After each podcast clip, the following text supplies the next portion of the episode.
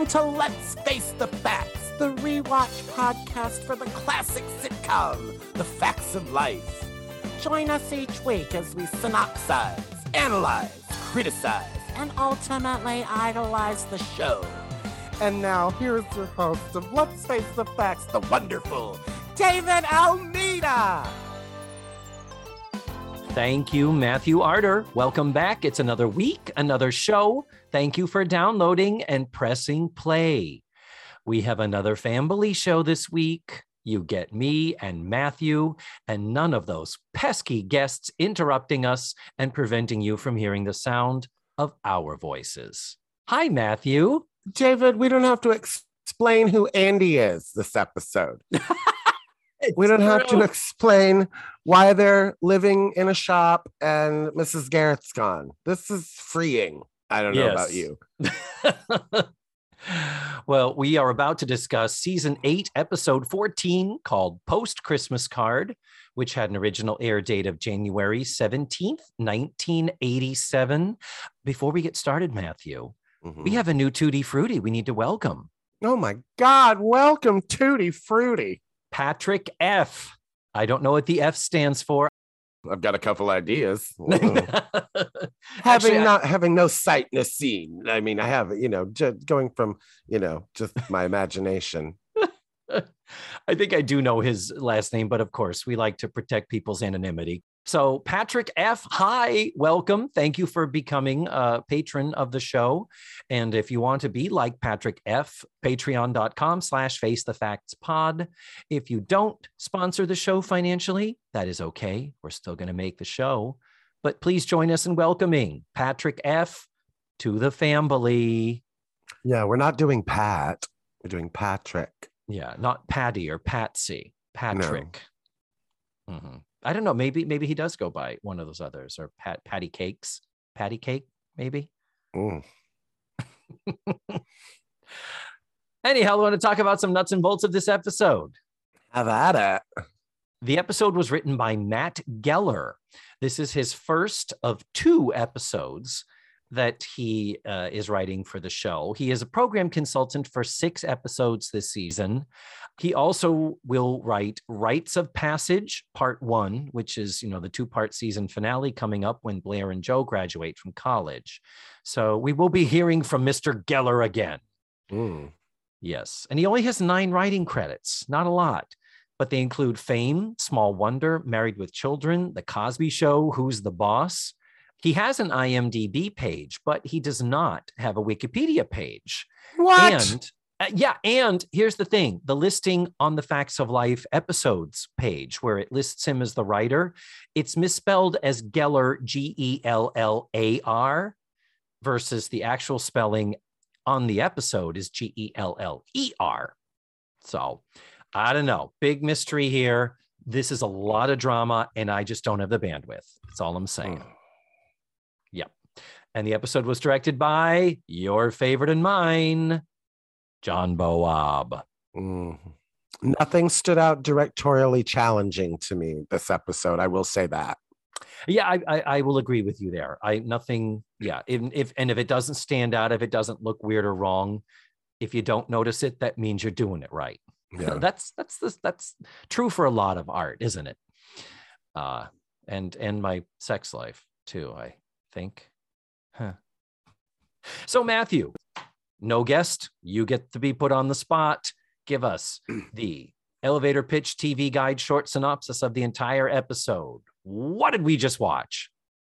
Andy has an obsession with television home shopping.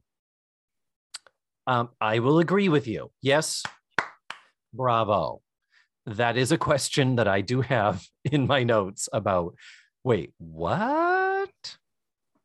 Yeah. Uh, in addition to that, uh, we also do have uh, Natalie gets a credit card and charges herself into a severe amount of debt. Oh yeah, well there's that. Yeah, well, duh, there's that. That's the B story to Andy's uh, home shopping obsession. Yeah. So um, let's get started. Ready to start our uh, microscopic dissection? Yes, and I have a question to start with. Is it me, Or does Joe sound like she has a cold in this Uh, in episode? my notes. Yes, it does sound like she's got a cold or a sinus infection. We've had this a couple other times, at least once, I think, possibly twice, where we have taken note of her sounding congested. And let me ask that let me bring this up now for our dear listeners who haven't yet watched an episode, because I didn't realize it until about halfway through. So I had to go back and start again to see if it was true. The laugh track sounds as bored as the rest of us on this episode. like there's so many laugh track moments where you just hear and it just it's like oh oh okay but i know you I, I i wonder if that's an unsweetened laugh track or something because that's the actual because i know you live you want to die on the cross that they filmed in front of a live studio audience and i'm sure they did but i still say they sweetened the laugh track but i don't think they did on this episode because the every laugh track comes up like ha, ha, ha, ha. yeah. and it made me laugh harder yeah. Um, but yeah, Ken Reed, our friend, is friends with Paul Provenza. And Paul Provenza, who was the warm up guy, says that there was always a live studio audience yeah for these. And I I continue. The cross I'm going to die on is if they were going to sweeten the soundtrack, why ain't it sweeter? yeah It's like oof. And you know, unlike even even Friends, you listen to you know, and Friends Friends is 20 years old now, and it's like, well, actually, Friends is going to be 30 years old next year. Good morning david Oh fuck a duck! I feel like Rip Van Goddamn Winkle. Mm. Anyway, the episode starts in the living room, and Joe and Blair are taking down the Christmas tree. Did, did they ever have a Christmas tree up this season? Am I crazy? Was there never a tree there? I don't think we ever had one, did we? No, but like we do on 80s sitcom, we are dropping in on a moment in time in their in their year, in their week, in their day mm. sometimes. Because we're about to get some serious television trope exposition. Oh, this at least oh gives my me the- God. This at least gives us the exposition right from the bat. Oh, it's the new year. Because wasn't this January of 87 or something that this Yeah, was? January was aired? 17th. Yes. Okay. So then, yeah, yeah. we didn't Yeah. give you a Christmas episode, but we're letting you know. Yeah, we're giving you a New Year's thing.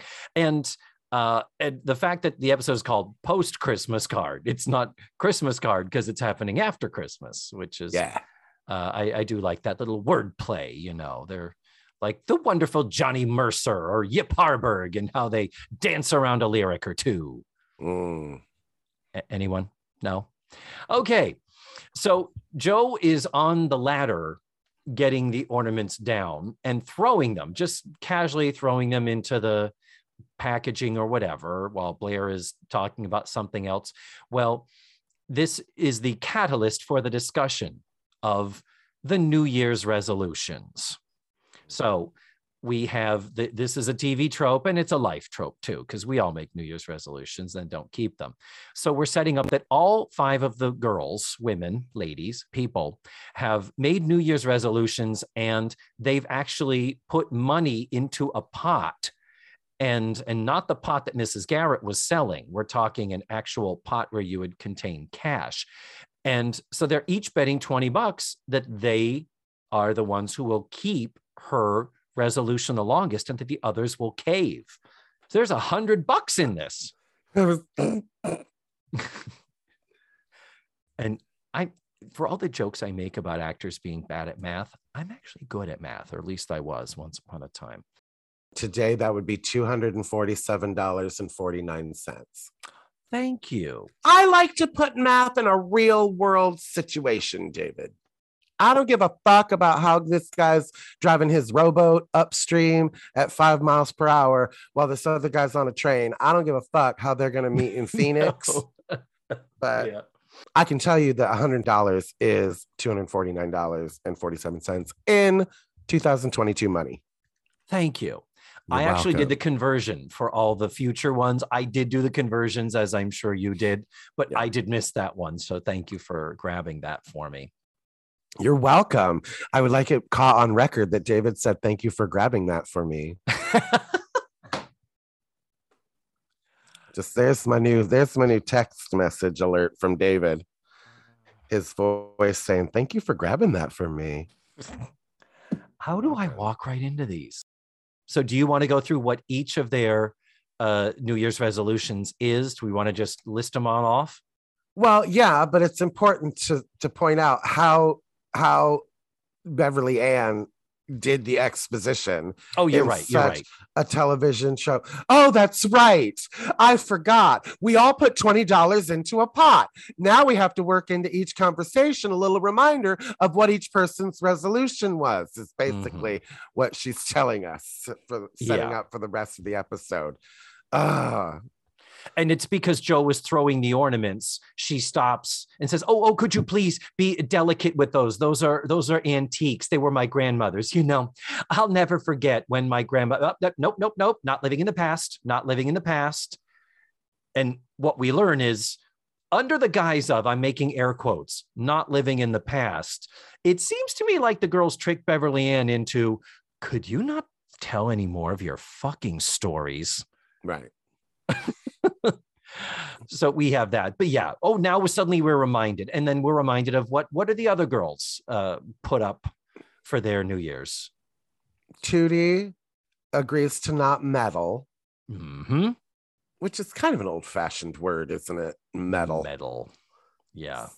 But, um, and Natalie, what is what is Natalie's? she's trying to uh, adopt a more professional look to try and advance her career as a writer Okay. And Joe's is to not insult Blair. hmm And Blair's is to be uh, the pretty one. to not date on school nights Oh, that, yeah, that too. Okay. Yep. and let's I have it later in the show, but let's hit this now. Let's just do it.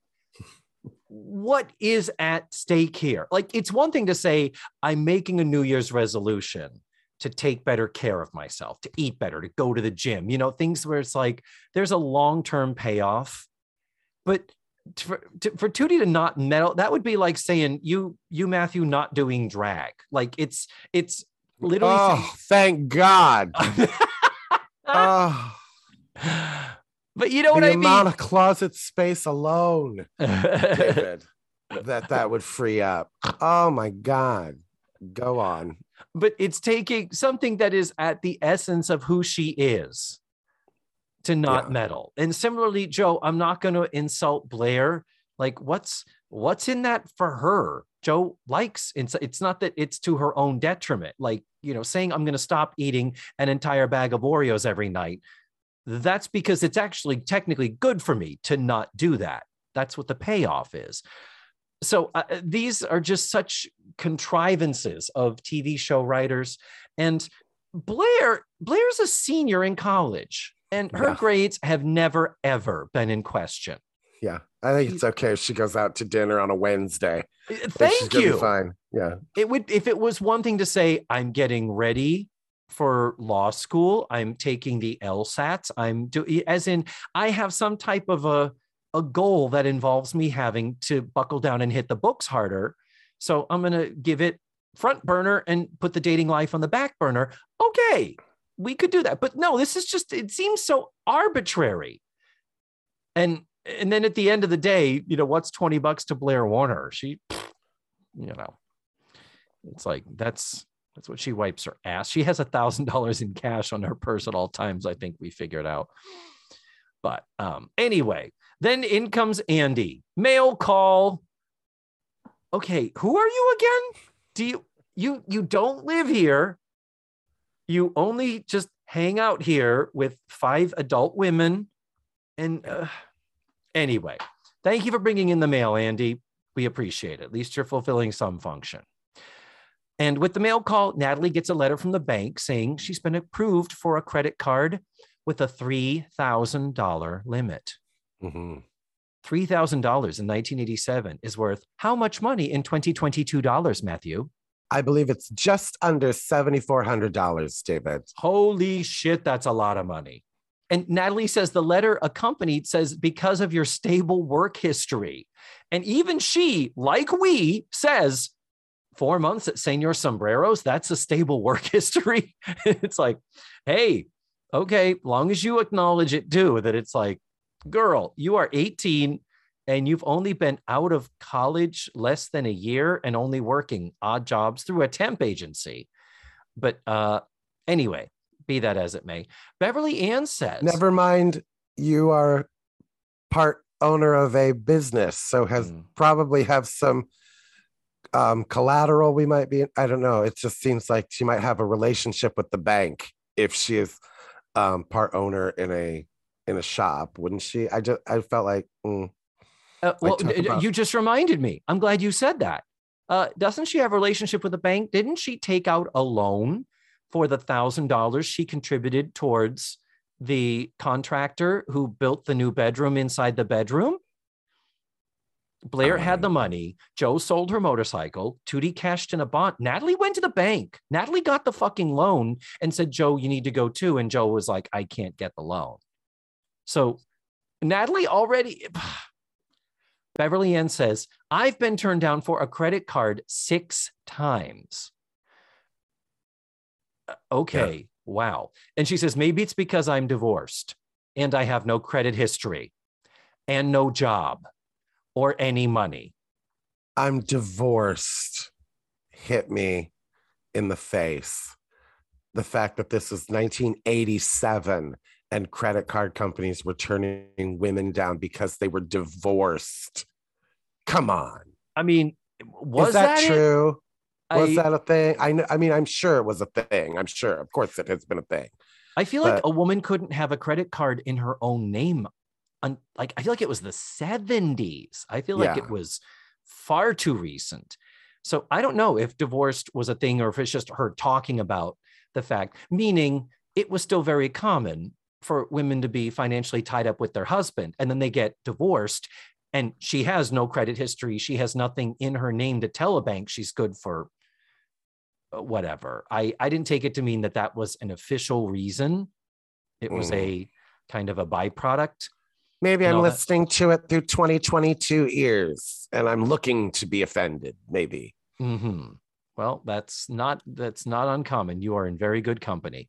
I'm on your side, girls. I'm I'm I'm I'm learning, and I'm I'm I'm learning. Yes. The the That did um, not end as well as I had hoped. So I don't know how you're going to edit that into something. And the other issue with this little funny monologue of Beverly Ann's why she can't get a credit card because she has no job is one of the things she lists. Because she has no job. Yeah. Uh, granted, I know we didn't see you signing paperwork turning over Edna's share of the business to you. But if that's not what happened, what the fuck are you doing there? we know later she closes up the store to make a bedroom for Andy. Bitch, if you're not one of the part owners, you ain't closing the store. Oh yeah, I can't wait to see how that happens. I haven't watched that episode in a long time. Uh, anyway, so Natalie is kind of ambivalent about getting a credit card. She's kind of like, eh, what am I going to do? And you know what? You know, this is a this is a big line of credit. I'm not going to spend. You know, and Blair is like, are you kidding me? Your first credit card, girl. This is an important moment in your life. You have to get it. Get that credit card. Seize this. Yes.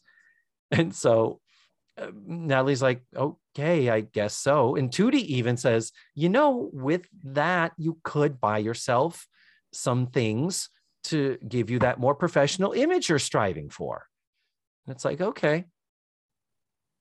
And speaking of which, okay, we know how the other girls lose their bet on the New Year's resolutions. Natalie's resolution is to improve her professional image. How would she theoretically have lost if she didn't buy an outfit? If she, it's just there's just inequality here. That's all I'm saying. There is inequality. Then we go to this next scene, a weird scene in the store. And it's weird because it is Natalie now with her credit card trying to decide, being egged on by Blair, what Yeah. to buy with her credit card. Like it's like Yeah. you now need to spend money. How how many days have passed? So is what I wondered. Like How quickly did that card show up? Because yeah, they used to have to carve them out of uh, stone tablets in those days, you know?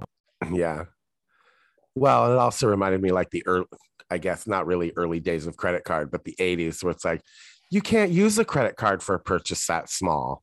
Oh yeah, that's she wants right. to buy ear earmuffs and they're only 4.98. And she goes, You can't use a credit card for a purchase that small. I Yeah. remember that. I remember like when debit cards came out, like it had to be a minimum $10 purchase at Oh, yeah. McDonald's to use the debit card because they charged you like a quarter every time you fucking used it or something ridiculous. Yeah. It was it was before the kind of Bank of America's all the big banks were were kind of taking over. But yeah, it was a thing of be careful which well, this is still the same today. You need to use the right ATMs. If you use a different ATM, they charge you a fee and all Yeah. that bullshit. And yeah. And and they charge you for a checking account if you don't use direct deposit, which is bullshit. But do you know what they don't charge you, David? What? 50 bucks for a planner that Blair shows her.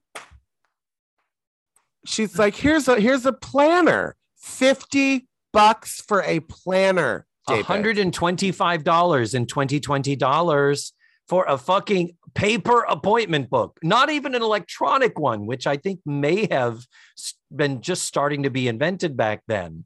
But yeah, a paper day planner. I think we know why nobody's in the store. Here's a $50 day planner. Uh she buys it. And here's the deal Natalie, her head is in the right place. Blair is the one who fucks this up. Natalie is the one saying, uh, it's expensive. And Blair says it's only a few dollars a month. And Natalie says, but there's got to be a catch.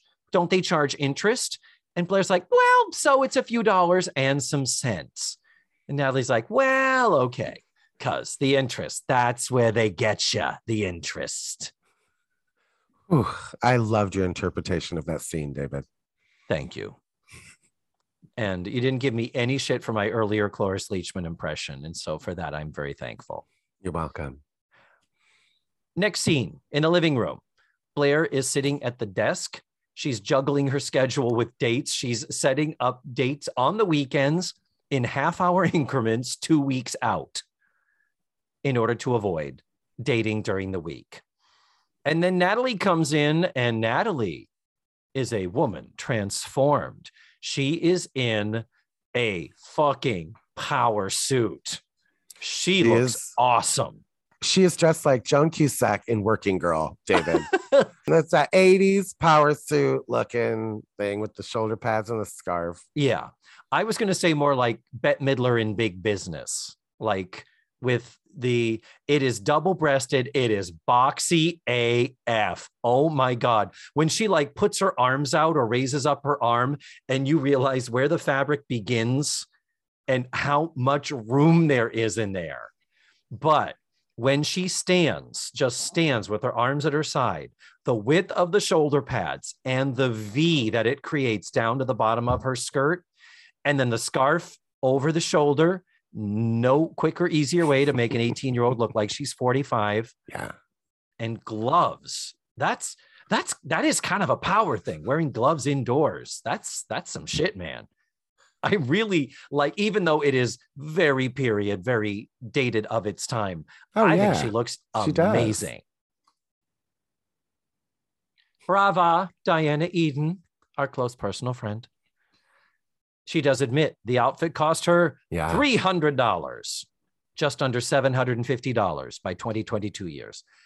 So Tootie says, if I were the kind of person that meddles, wow, that is a lot of money. I laughed out loud at her line reading when, and just to give some props to Tootie when I can, when she goes, How much money are we talking?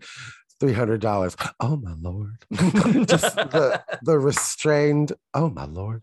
Yeah. I just, I love, love that line reading. Good job, Kim. Bravo. Natalie does say that the power suit is because next week she's having lunch with a prominent publisher in New York City.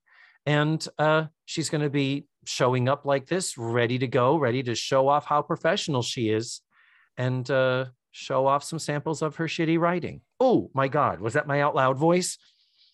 Yeah. Yeah. Yeah. Yeah. You typed that out loud. Yeah, damn.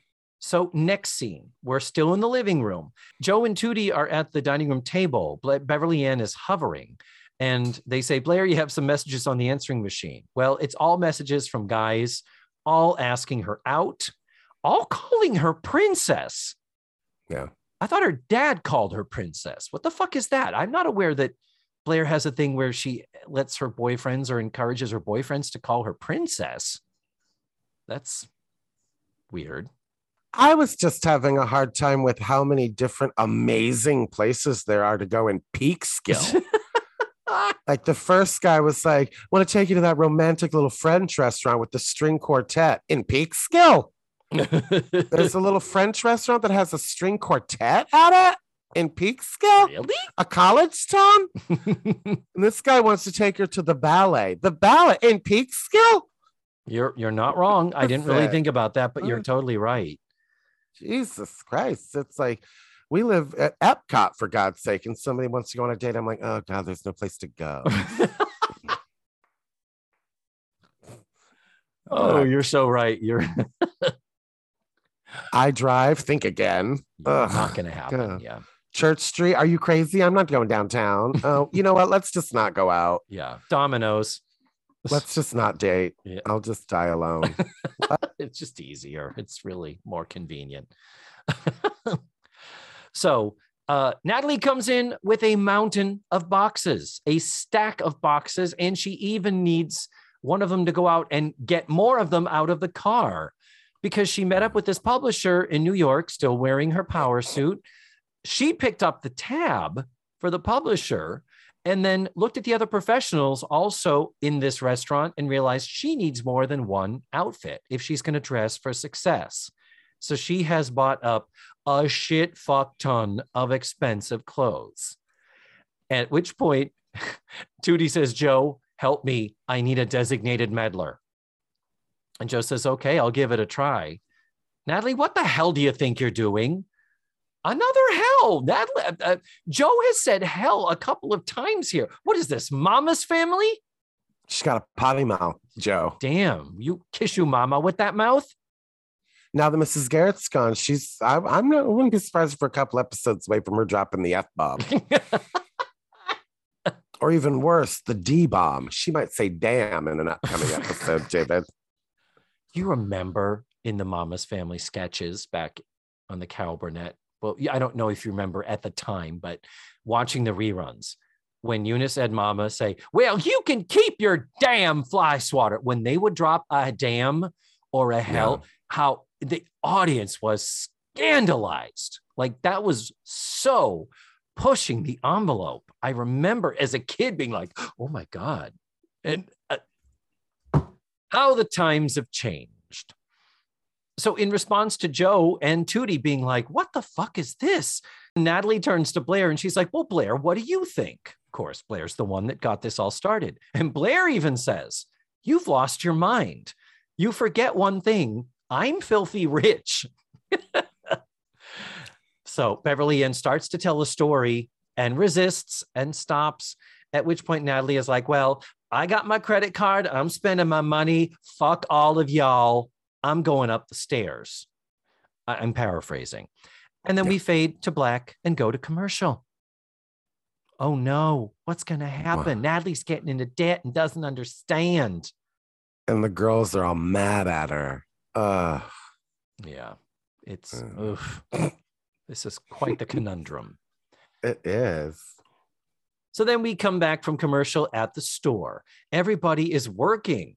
Tootie is checking out a customer. They hired an extra to do the thing of just grabbing a bag from the register and walking out the door. It was like, wow. And she took four steps from the register to walk him to the front door. And those are four four steps by someone who is five feet tall. Oh, geez.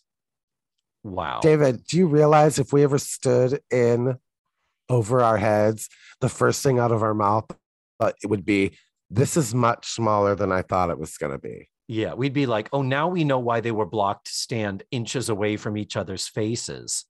So Natalie is sitting at the table, the what the fuck is that table and why is it their table that I constantly am like, huh?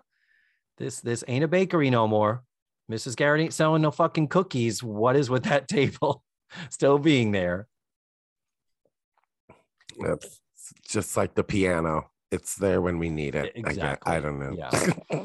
But Natalie's at the table with uh, with an adding machine, adding up her receipts, and she is like, "Okay, girls, you're all so mad at me because this. I'm going to show you how responsible I am, and show you blah blah blah that I haven't spent that much money."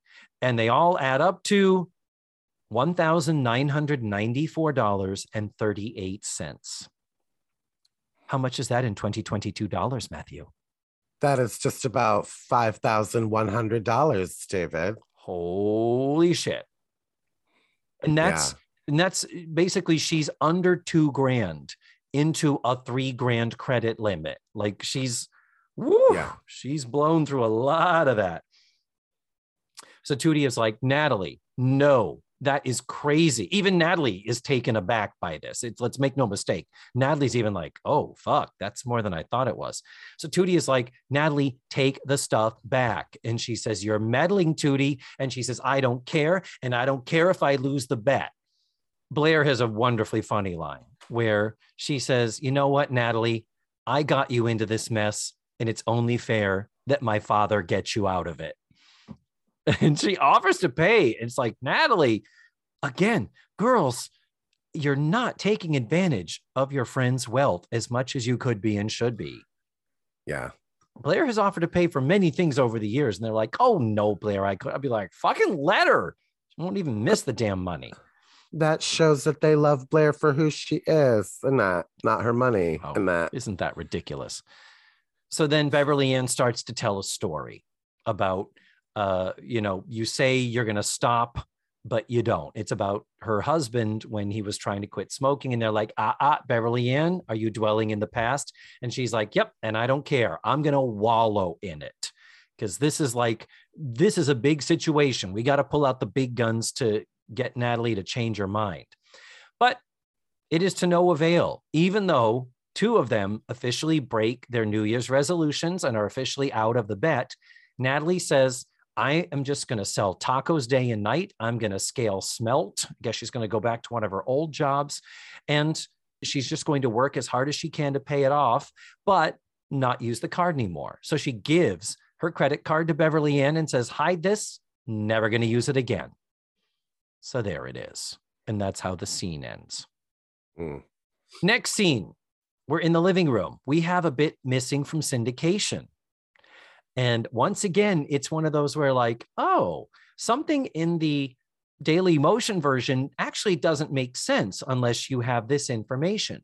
You know how at the end of the episode, somebody says, Well, Natalie, we all broke our New Year's vows. You're the only one who was able to keep her resolution. Yeah. It's like, uh, d- did they? We we just had Beverly Ann and Tootie go out this last scene. Well, this scene that's cut from syndication is where we lose Blair and Joe. So Joe gets a phone call from a guy, and in the old thing of leaving a message for somebody, yeah, he gets a phone call, and it's Blair uh, having a date set up on a weeknight. Blair claims it to be a study date or something like that, where they happen to do it at a restaurant and they happen to have dinner. And Joe says, If you think you can get away with an excuse like that, you're blonder than I thought. And she says, That is an insult. And Joe says, Well, you have been having dates during the week. So we're both out of the contest. So that's what gets Blair and Joe out of there. Now, all of them are going to a concert this night, all of them except Natalie. Tootie offers to treat. Natalie says, Nope, she needs to get some work done because Natalie is typing at the typewriter. And she says she's going to try to make some extra money selling short stories to publications that pay by the word. She says if she can sell one short story a month. Have you sold any? Uh, thank that, you. Like have led you to believe that this is a viable choice in, in yep. paying those bills? All right, girl. Yep. That's that's some optimism. yeah. Especially when she starts her story with With It Was a Dark Night, a very, very, very, very, very dark night. We've talked about this before with with Natalie basically starting it was a dark and stormy night or ending with and then I woke up. I mean these are remedial rookie junior high school level writing things that what Natalie, really? Come on. So now we're back from the extracted portion, and that's where the the the doorbell rings, and it's Andy there to watch the TV. And so he shows up, and he he's not at his grandmother's house. He's she's watching something else, and he's got to get to a TV to tune into this show that he's going to tune in to watch. And what is it? It's fucking QVC for Christ's sake. Yeah, it's like early It's home, home shopping. club. Yeah. Uh, it's actually a spoof of the ads that were this guy in New York City known as Crazy Eddie would do these commercials where he'd be talking to the camera and throwing things at the camera. So this is actually very of the time. I don't recall ever seeing this again, not in New York at the time. Um, but there are uh, commercials on YouTube. I'll post a couple of them. And uh, Joe Piscopo even spoofed it on SNL in the early 80s. But yeah, Crazy Eddie was a staple in local New York television as far as his stores, which I guess sold everything and they were supposed to be, I'm so crazy and my prices are so cheap. But this guy that we're watching is called Looney Lou, played by the wonderful Charles Levin. Oh, Charles Levin, 63 credits in a 32 year career. Previously, small TV and movie roles, including Annie Hall, Manhattan, Family Ties, It Takes Two. Most recently, audiences would remember him from Alice, where he played Elliot Novak, the husband of Vera, the waitress. Remember, she married a cop in the later seasons? He was Elliot. That was uh-huh. him, 83 to 85. He was on Hill Street Blues, 82 to 86. But Matthew, everybody knows what are you going to say he might be most remembered for by homosexuals? oh, he was Coco on the Golden Girls pilot. Bless his little heart. The gay houseboy. When, okay. When you are not yet retired, but middle aged women in Miami, and you can't make ends meet to get your own place. So you're forced into a roommate situation. Of course, it makes sense that there's a gay fucking house. But did he live there? Was he a live in? Did they mention that? I don't think they ever got to the point where they mentioned it. He was just the housekeeper and the cook. Yeah. Uh, Like you're in, like I've said, that is such a TV trope. You're Mrs. Garrett's, you're Florence, you're uh, the, the idea of a live-in cook was so common on television. and clearly anybody could afford one. Jesus. Because so much of the Golden Girls was about them struggling to make ends meet in their in their twilight years. So I, I'm very happy that he only lasted during the pilot and quickly uh, Susan Harris went, you know, let's get rid of that. We don't need him. And I'm told, I, I read somewhere that it was because Estelle Getty was only supposed to be an occasional Yeah. thing. Like he was supposed to be the sassy, wisecracking side character. And they realized, oh no, we have it in Estelle Getty. So that's why he got eliminated. But uh, Yeah. after this, he would be on Falcon's Crest, Empty Nest, Punky Brewster, 30 something, Night Court, Growing Pains, three different roles in three different episodes of Designing Women, Seinfeld, Murphy Brown, NYPD Blue, Law and Order. I mean, this is a what's what of top level, critically and viewer acclaimed television. He's done so much stuff. Did you look him up? Did you look to see what his cause of death was? Um, I know he had a tragic end. In 2019, he was retired, living in Oregon. He was in the process of moving to a new house in his same town, and he just disappeared. They didn't know what happened. They found his car four days later on a remote road. And a day after that, they found his body. It was determined that accidentally his car became stuck in the snow. When he got out to go and find help, he fell off of a cliff, fell 30 feet down an embankment and and died. He was 70 years old. Oh, I mean, that, Oh, that's oh. God, just so ugh. we were laughing at Orson Bean's weird death a few weeks ago, but this is I I can't find any humor in this. This is no. he was 70 and what a, a you know an impressive career for a character actor and then to have just some weird freak accident take him. and interesting to note, even if you weren't from New York at the time and didn't know Crazy Eddie, um, QVC had just taken the world by storm in November of 1986. Oh, had it? yeah. Okay, because this guy goes back to I think even the late 70s, if not the early 80s. So Yeah, this is so home- commercial. But why the fuck is Andy tuning into this? But he's selling a 995 dollar um, word processor, David. No, he's not, Matthew. He's selling a $4,000 word processor, but only today is it being offered at the low, low price of $995. Yeah. So Andy even says, Oh, wow, with a word processor like that, that could help you with your writing. And Natalie's like, Oh my fucking God. Yes, I, I need this. I got to find it. And I got to find my credit card. And she starts to tear the place apart like, like a meth addict looking for a hit. Well, it made me think, David, real quick. I did look up how much word processors were in 1987.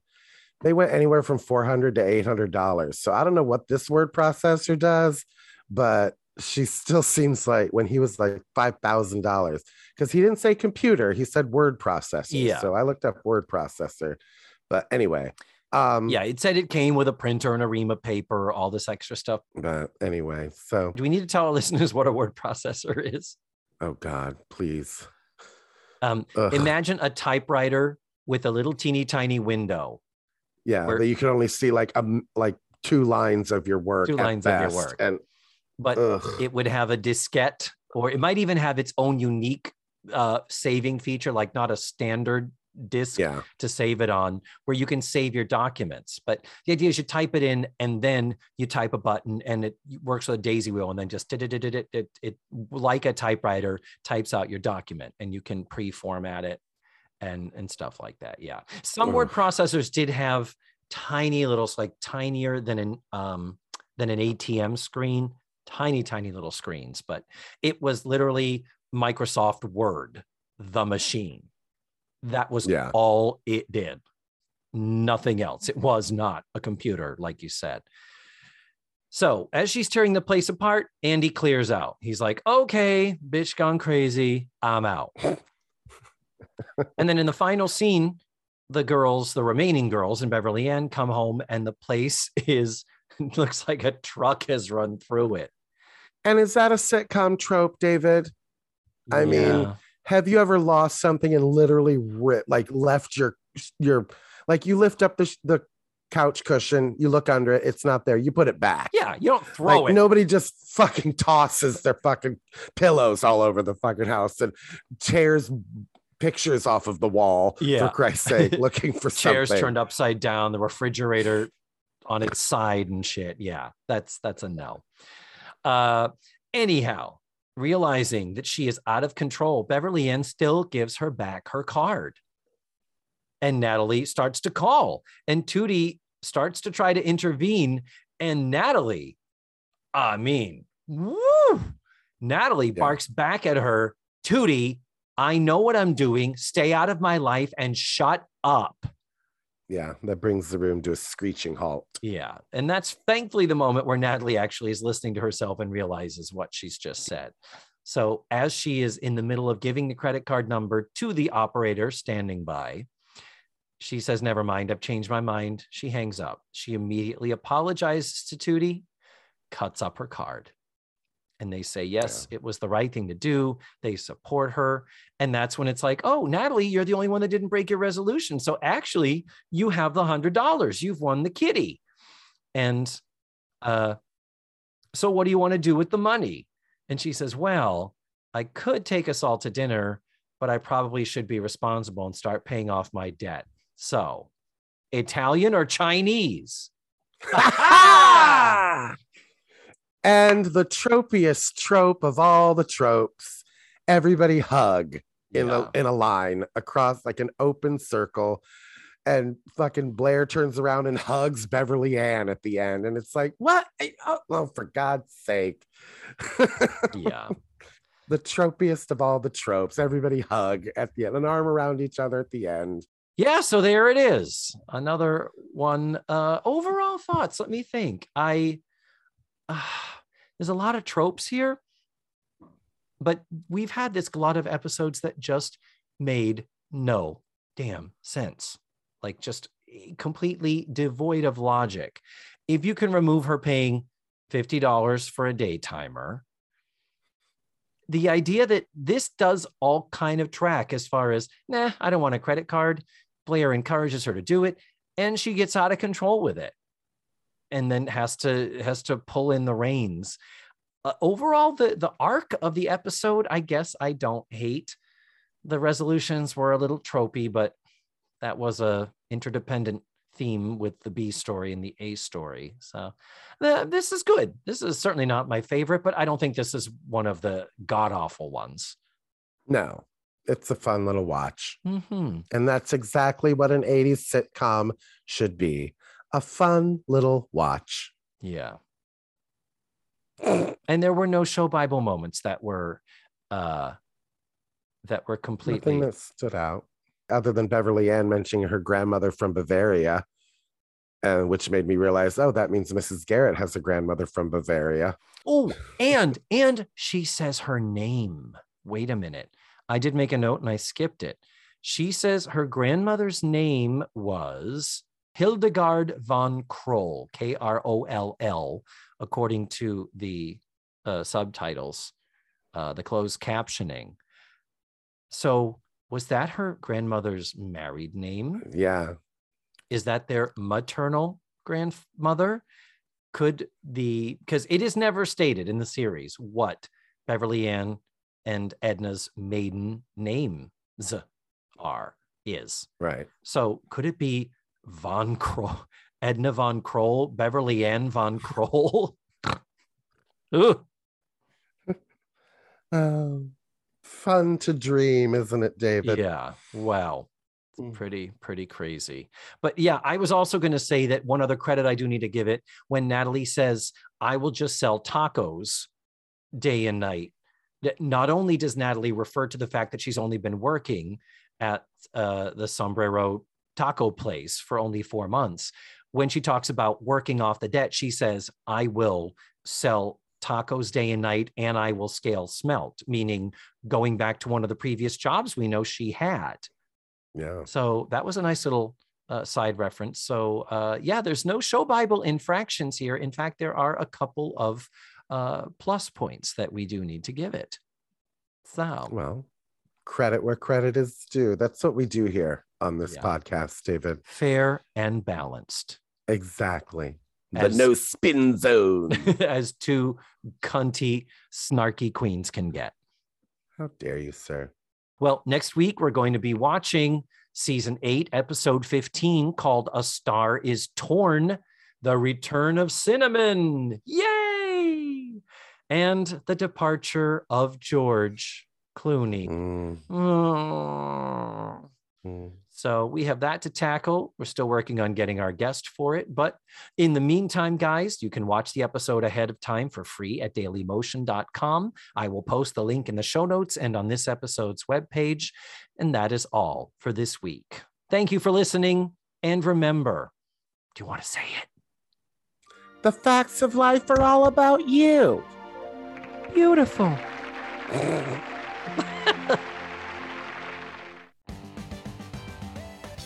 Let's Face the Facts was created, produced, written, hosted, and edited by the wonderful David Almeida. Our theme song was beautifully arranged and recorded by Ned Wilkinson. Please visit FaceTheFactsPod.com for supplemental photos and videos, links to social media, and ways that you can support the show. And don't forget to subscribe, rate, and review. This is Matthew Arder saying tune in again next week for another thrilling episode of Let's Face the Facts.